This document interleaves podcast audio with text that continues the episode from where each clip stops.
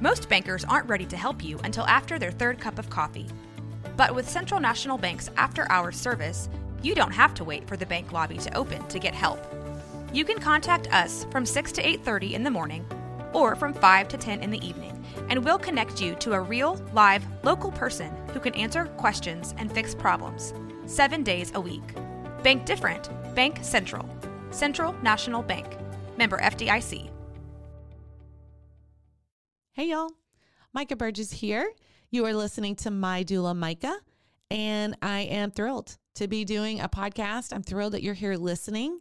And my goal is to help spread this idea and this message that you can have a positive birth experience. And, you know, obviously here in my local area as a birth doula, I've been able to help many families achieve a positive birth experience.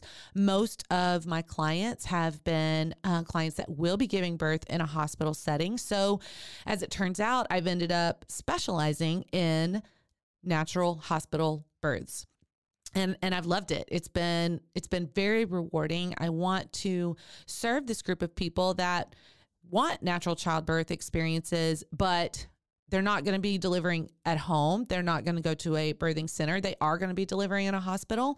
And 98% of women will be delivering in a hospital in our country. And so I want to make sure that this this group, this window of women that want that natural experience in a hospital are being served. So yeah, I've been able to do that here locally, which has been great.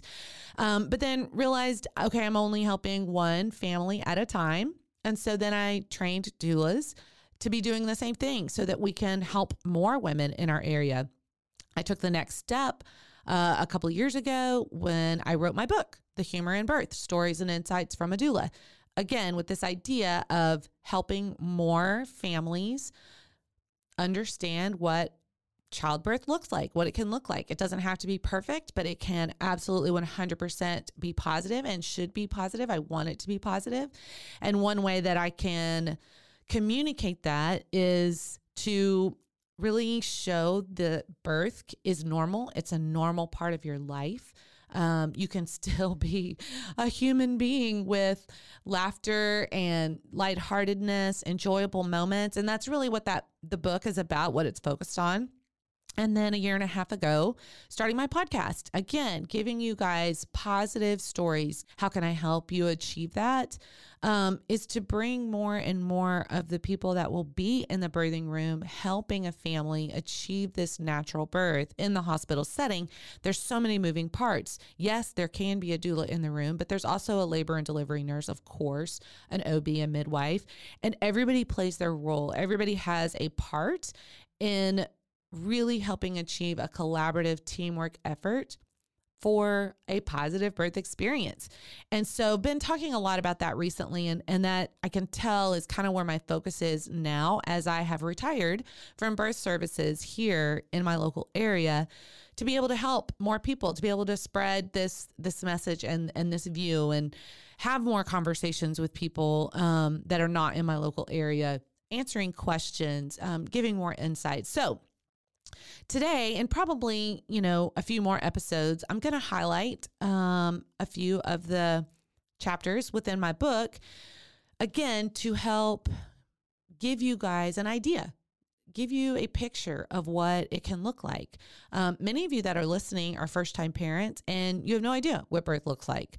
Uh, maybe some of you did not have a positive experience. Maybe you had a um, unplanned um, or I scheduled, excuse me, a scheduled C section. And so you didn't have even the laboring experience. And so I realize that that's many of you that are listening. And so within the book that I wrote, while there it's filled, the whole thing is filled with stories, uh, births that I've attended, uh, clients, family, friends, even my own. Um, that's what the whole thing is about. But sprinkled throughout the birth, the birth, sprinkled throughout the book I've got birth on my mind. Can you tell? Sprinkled throughout the book is tons of wisdom and tips and um, little gold nuggets. I mean, you can actually hear me coaching, um, kind of receiving the benefits of what a doula can give in the birthing room by reading the book. So, the first chapter that I was thinking that I would talk about and cover is called Amateur versus Veteran. And this chapter is basically about the difference between a first time mama and a veteran mama, a pro, a woman who has had more than one baby.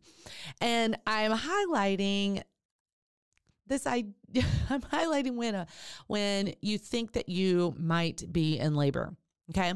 So every every woman is going to get to that point.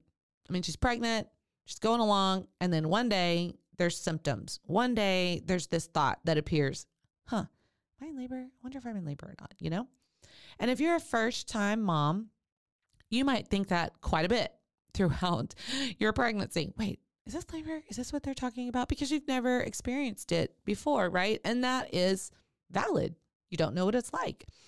So, you know, every single thing that's happening in your body that feels abnormal, and there's a lot of things that feel abnormal when you're pregnant, um, is evaluated and at times scrutinized. What is this sensation? What is this discomfort? Is this what I think it is? And so, obviously, first time moms are going to be a little bit more hyperactive and hovering and probably overthinking what's going on in their body. And so, I get a lot of texts um, from first time parents that you know are hey i I'm, I'm starting to feel nauseous today do you think i'm in labor and i'm like you know maybe. Uh, feeling nauseous is definitely a symptom but i'm not sure that you're in labor yet. Let's let's let's let's wait a little bit and see if that's what hap- is happening you know? Bloody show.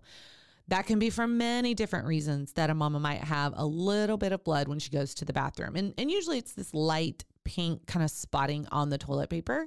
So, yes, I'm going to get a text about that. And I want to be kept in the loop with my clients about what's happening. It paints a picture for me, it helps me plan, and then I can give way better advice if I know what's been happening over the past several hours. So, you know, yes, bloody show can be a symptom. Another thing might be, hey, I'm just so exhausted today. All I've been doing is cleaning and uh, reorganized the garage and I'm, you know, the baseboards are sparkling white. And, and so it's like, okay, you're nesting. That's awesome. That is another kind of, I don't know, a little waving the red flag. Hey, we might be going into labor soon, but it doesn't mean we're going into labor right now or tonight. It still could be a few days, right? So it's hard to tell a first time mom when she is experiencing legitimate things. Maybe it's hard to tell her that. It's hard to say, well, let's just see. I want to be able to say, yes, you're in labor. I'm so happy for you because she's so ready to be in labor, right? And so typically what I tell my first time mamas is, hey, you know what? Glad you're paying attention to your body. But now what I want you to do is not pay attention. Now what I want you to do is ignore it. I want you to go do your day. I want you to eat, go take a walk, take a bath, take a nap, and let's just see if everything stops or if it continues. And again, this is hard for a first time mom to hear because you really want that first symptom to be the real deal. You really want it to be, I'm having a baby because you've been anticipating for so long. Um, and so, what happens nine times out of 10 is maybe it's just warming up, right? And that's super important for your body to do I want your body to be warming up because that just means less work you have to do once you do go into labor. Yay. So warming up is really helpful and beneficial and it's good. So I I try to give them, you know, that positive perspective of what that means even though you're not in labor. This is all helpful. This is all good.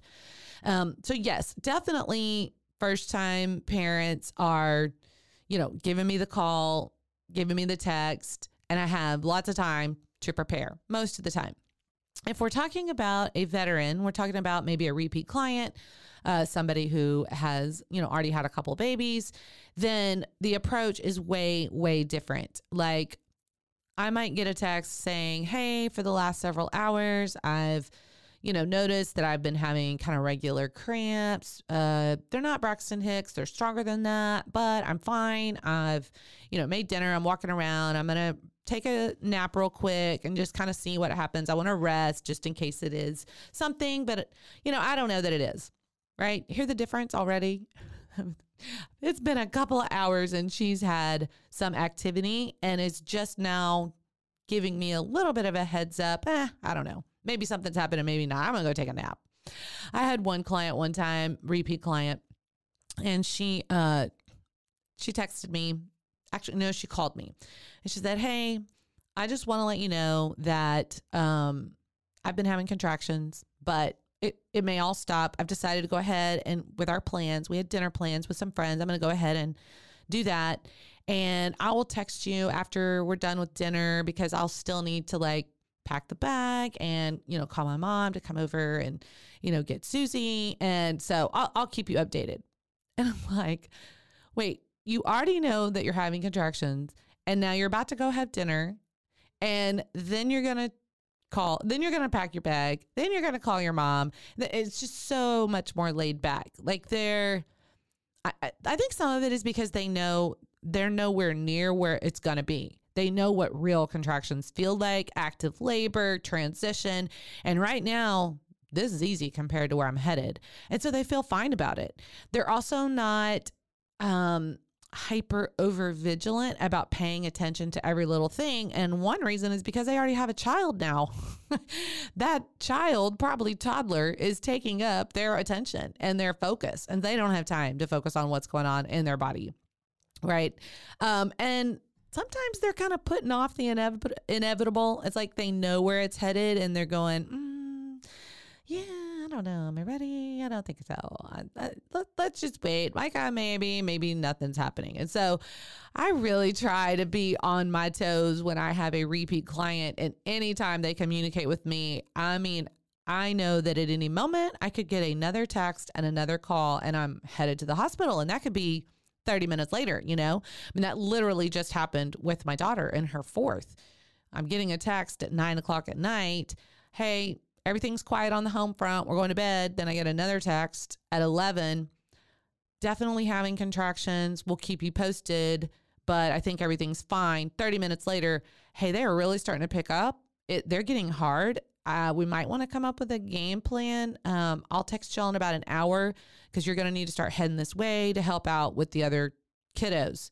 10 minutes later, um, come now. And my husband and I were already on our way to the house so that he could watch the kids. And so it just happened super, super fast sometimes um, when you've already had a vaginal birth for sure with your first. So the approach is just very different when we're trying to decide if we're in labor or not. So I this episode is probably more geared to those first time parents that if you're wondering, hmm, is this labor? It's probably not labor. I'm just saying, it's probably not. You might be warming up. Maybe you're in early labor, but go ahead and settle in and decide, eh, it's going to be a while. This may be something, it may not be anything. And I promise you that's going to serve you well. It's going to conserve mental energy so that you're not just, like I said, binoculars on timing every little thing. The, the, the biggest symptoms, cues, whatever you want to say that you are probably in labor is that the consistency that you're having of the tightening of the Braxton Hicks, of the cramping, of the contractions, that that continues to get closer and closer together. It's no longer 10 minutes apart, it's now 7 minutes apart. It's now 5 minutes apart. There's a definite pattern and as they're getting closer together, they're getting more intense. That is the number one way to be able to tell I think I'm in early labor, hopefully headed to active labor. Okay? There you go. Number one thing. And then any of you parents that are listening that have already had kids, especially if we had a successful vaginal delivery, your body knows what to do and you're not as anxious to get started on having this baby because you know where it's going and you know what active labor and hard contractions feel like. And so it's easier to ignore early labor. So I'm saying all that to tell you guys if you're wondering, hmm, this might be labor. Is this labor? You probably are in labor. Just kind of as a general rule. I hope that's helpful for you guys. And we'll talk next time.